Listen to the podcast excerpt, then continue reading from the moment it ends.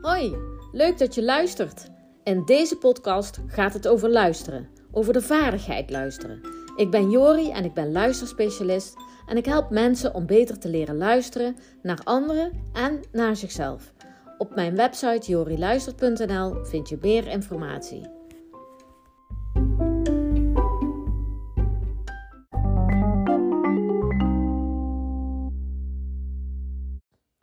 Hoi, dit is mijn tweede podcast alweer. Luisteren betekent eigenlijk dat je alle zintuigen aanzet. En daar ga ik het vandaag met jullie over hebben. Vanmorgen was ik met ons hondje Max aan het wandelen. En onderweg kwam ik een mevrouw met twee hondjes tegen. En uh, we raakten natuurlijk in gesprek over de hondjes. Want wij, ja, ze waren meteen met z'n drietjes uh, aan het spelen. En ik heb het eigenlijk wel vaker dat als ik mensen nog helemaal niet ken, dat ze dan op zo'n moment ineens hele kwetsbare momenten over hun leven gaan vertellen. En zij deed dat ook. En terwijl ik naar haar luisterde, was ik zo nu en dan ook echt bewust van de zintuigen die ik aanzette om goed te kunnen luisteren naar haar verhaal. In deze tweede podcast ga ik het hebben over alle zintuigen die je gebruikt tijdens het luisteren. En het is vooral logisch en handig dat je kunt horen als je aan het luisteren bent. Dat je je oren kunt gebruiken. Dat snap je wel. Maar het is natuurlijk niet alleen handig, het is ook nog een voorwaarde. Nou, als je luistert, dan zet je eigenlijk nog veel meer zintuigen in. Want behalve luisteren, kijk je ook naar de ander. Tenzij je natuurlijk uh, via de telefoon uh, met iemand in gesprek bent. Maar ik ga er nu even vanuit dat je iemand gewoon live ziet. Dan kijk je dus en je ruikt en je voelt en je proeft. En dat proeven, hoe dat verwerkt zit in het hele complexe uh, verhaal wat luisteren is, dat vertel ik je zo. Nou, en daar stond ik dus.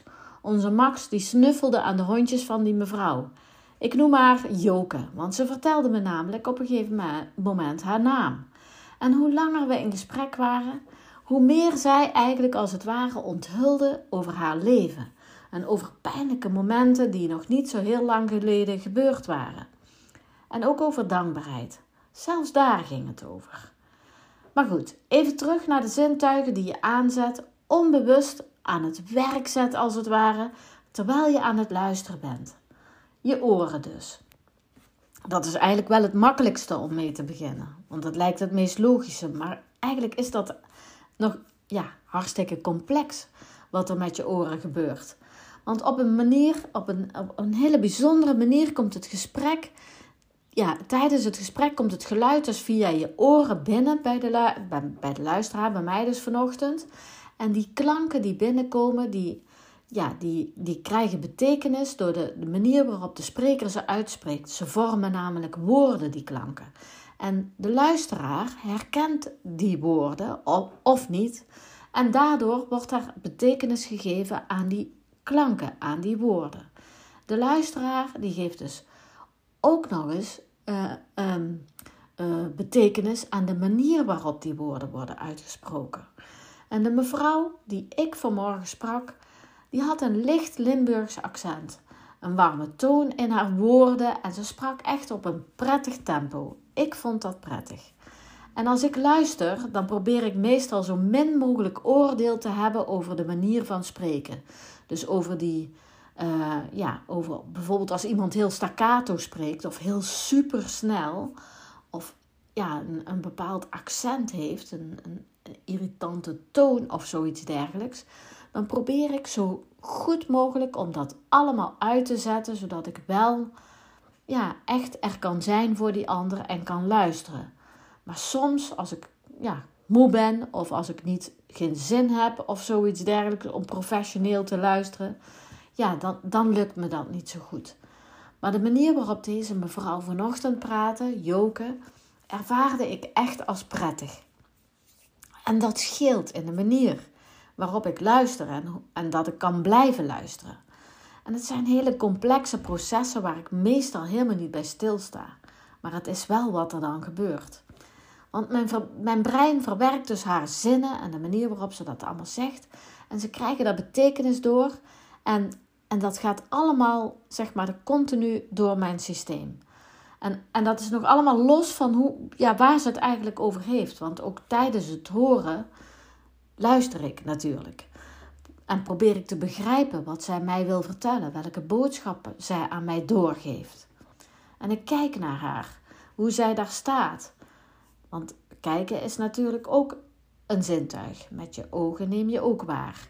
En, en hoe zij daar staat en hoe ze de twee riempjes van haar hondjes in haar hand houdt. Terwijl ik de prikkels die ik hoor, zeg maar, verwerk, merk ik ook op en zie ik dus hoe zij non-verbaal haar woorden wel of niet ondersteunt. En ze kijkt me aan en ik vind vriendelijk hoe ze doet. Uh, hoe ze dat doet, hè? dat aankijken. En, en ze gebruikt haar handen om bepaalde woorden te ondersteunen. Of te wijzen naar de richting waar zij woont. Of waar de richting, naar de richting waar, waar, waar haar dochter woonde. Want het ging namelijk over haar dochter. En ik kijk naar haar en ik sla ongemerkt hartstikke veel informatie op. Hoe ze eruit ziet, wat ze aan heeft, hoe, ze, ja, hoe haar haar zit. En vooral de kleine bewegingen in haar gezicht, die neem ik waar. Die sla ik op. En als zij een pijnlijke gebeurtenis vertelt in dat hele verhaal, dan kijk ik wat ik zie in haar ogen. Ik kijk haar echt aan en ik probeer ja, nog beter op te vangen hoe ze die woorden die zij uitspreekt bedoelt. Hoe haar mond beweegt. Hoe zij naar beneden, bijvoorbeeld naar beneden kijkt en hoe ze wegkijkt of mij aankijkt en haar wenkbrauwen beweegt en haar ogen soms dicht doet en dan weer open. Als haar woorden mij aangrijpen en ik er tranen van in mijn ogen krijg, dan, dan raakt ze mij ook heel even aan. Het is maar kort, maar ik vind het wel hartstikke prettig hoe ze dat doet. Want het gaf me, ja, het gaf me een bepaald gevoel. Want ik, ik raakte na, ik werd namelijk geraakt door haar verhaal. En ik kreeg er tranen van. En zij raakte mij vervolgens aan. En het is, ja, nu na corona eigenlijk steeds minder gebruikelijk dat je mensen aanraakt. Meestal bij de eerste kennismaking geef je elkaar natuurlijk wel een hand. En daaruit krijg je veel informatie. Maar vanochtend kreeg ik geen hand, want dat was niet zeg maar ja, de omgeving en de gebeur, ja, wat we aan het doen waren. We waren de hond aan het uitlaten. En dan geef je elkaar niet een hand, zeg maar, als je dan even een praatje maakt. Maar als je wel een hand krijgt, dan is de interpretatie daarvan en de betekenis die je dan geeft aan die aanraking, die, ja, die, dat luistert allemaal mee in de manier waarop je het hele, ja, het hele luistergesprek zeg maar ervaart. En ik vond het dus hartstikke lief hoe die mevrouw, Joke, mij kort bij mijn bovenarm aanraakte en dat ze me daar zelfs een beetje mee troostte. Zo voelde ik dat. Bij een aanraking en ook bij, juist bij een afstand die je inneemt als je met iemand in gesprek bent, daar wordt betekenis in gegeven, maar ook in gemaakt. Dat doe jij zelf. En soms worden dus ook aanrakingen heel anders uitgelegd en, en, dan dat ze bedoeld zijn. Ik hoorde bijvoorbeeld een tijdje terug toen ik een aantal medewerkers in een gesprek aan het begeleiden was over gewenste omgangsvormen, dat, ehm, dat zij het eigenlijk wel prettig vonden, die vrouwen in de, in, uh, van die medewerkers, de vrouwelijke medewerkers, die vonden het prettig dat door corona eigenlijk er veel meer lichamelijk afstand ingenomen moest worden. Uh, want voor die tijd was het bijna uh, normaal geworden dat mensen elkaar veel te, veel te vaak aanraakten. En die vrouwen vonden dat helemaal niet zo prettig. En in het gesprek dat ik met deze medewerkers leidde, vroegen, hun man, vroegen zij dus aan hun mannelijke collega's om, om dat eigenlijk als nieuwe norm vast te houden. Het was er ingeslopen dat je elkaar vaak aanraakte, maar dat hoefde helemaal niet van die vrouwen. Ze vonden het zelfs niet prettig. Dus dan is het ook goed om er soms eens over te hebben van hoe, ja, hoe ga je met elkaar om? En in zo'n luistergesprek kan het dus daarom heel veel impact hebben. Ehm, wat er gebeurt in jouw persoonlijke ruimte. Hoe dicht iemand dus bijkomt. En, en, ja, en hoe je dan het gesprek beleeft als het ware. De mevrouw van vanochtend die is wat ouder dan ik en haar aanraking en dichterbij komen vond ik, zoals ik net al eigenlijk al zei, troostend en ook prettig. Het was een beetje moederlijk. En dat had ik even nodig op dat moment. Dus het was heel fijn. En nu heb ik het, ja, ik heb al gehad over horen en kijken en aanraken tijdens het luisteren. En dat zijn drie van de vijf zintuigen, maar er is ook nog ruiken en proeven. En over ruiken uh, ga ik nu uh, even wat vertellen. Want het is niet heel bewust, maar soms wel, dat je je neus inzet terwijl je luistert naar iemand. Prikkels die komen dan onbewust je neus binnen en die luisteren eigenlijk mee. En omdat je brein altijd een check doet of het veilig is wat het registreert, is er dus meestal niks aan de hand. als er bijvoorbeeld een gaslek zou zijn of als iemand heel onprettig ruikt, dan zal het brein onmiddellijk signaleren dat er iets aan de hand is en dat je iets moet ondernemen. Bijvoorbeeld afstand nemen of bij een gaslek maken dat je wegkomt. Maar ook als iemand heel prettig ruikt, geeft het brein dat aan, want dan krijg je een soort gelukshormoontjes in je brein. En dat beïnvloedt dus ook weer heel erg hoe je luistert naar iemand. En dan zou ik bijvoorbeeld best wel eens graag een keertje met George Clooney in gesprek willen zijn en naar hem luisteren. Dat zou ik wel willen.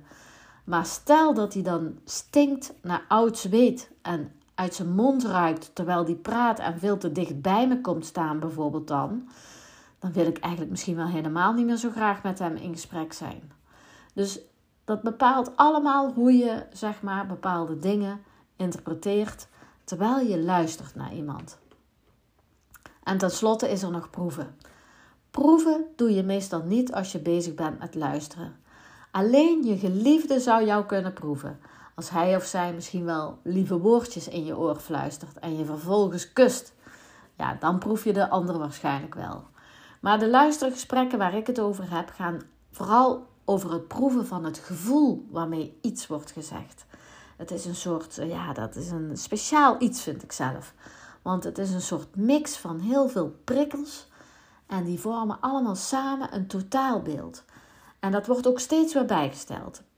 Prikkels over het beeld dat je hebt van de ander, de definities die je allemaal geeft aan de woorden die worden uitgesproken, uh, of je ze herkent of niet, hoe je het ervaart, of je uh, als je eh, de emotie ziet bij een ander, of als je dat hoort in het verhaal. Als het woord huilen bijvoorbeeld wordt gebruikt, nou, dan, dat wordt bij mij alweer iets aangezet. En, en ook als hij of zij je aanraakt. Dat zijn allemaal prikkels die in je brein een vertaalslag maken. En die maken eigenlijk dat je proeft van het gevoel waarop iemand jou iets vertelt. En dat maakt ook, vind ik altijd, dat iemand op wat ik noem, zeg maar op hartniveau, je kan raken. En er is altijd iets veranderd als je zo'n gesprek hebt gehad waarin iemand je op hartniveau heeft geraakt. Als dat gebeurt.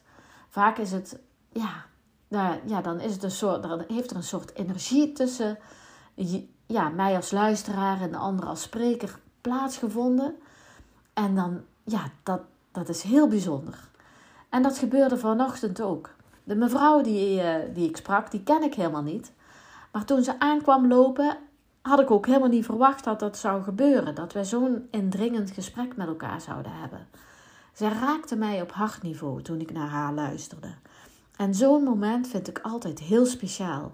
En we gebruikten daar over en weer ook even woorden ja, ja, over. We spraken dat naar elkaar uit. Van, oh, ik hoop dat ik je gauw nog een keer zie. En dat we dan weer zo een bijzonder gesprek kunnen hebben. En als je dan bedenkt hoe ingewikkeld luisteren kan zijn met alle processen die zich in je brein afspelen, dan is dat geraakt worden in positieve zin echt heel bijzonder. Joke die zit voor altijd in mijn hart. En ik zal altijd aan dit gesprek blijven denken als ik haar weer zie.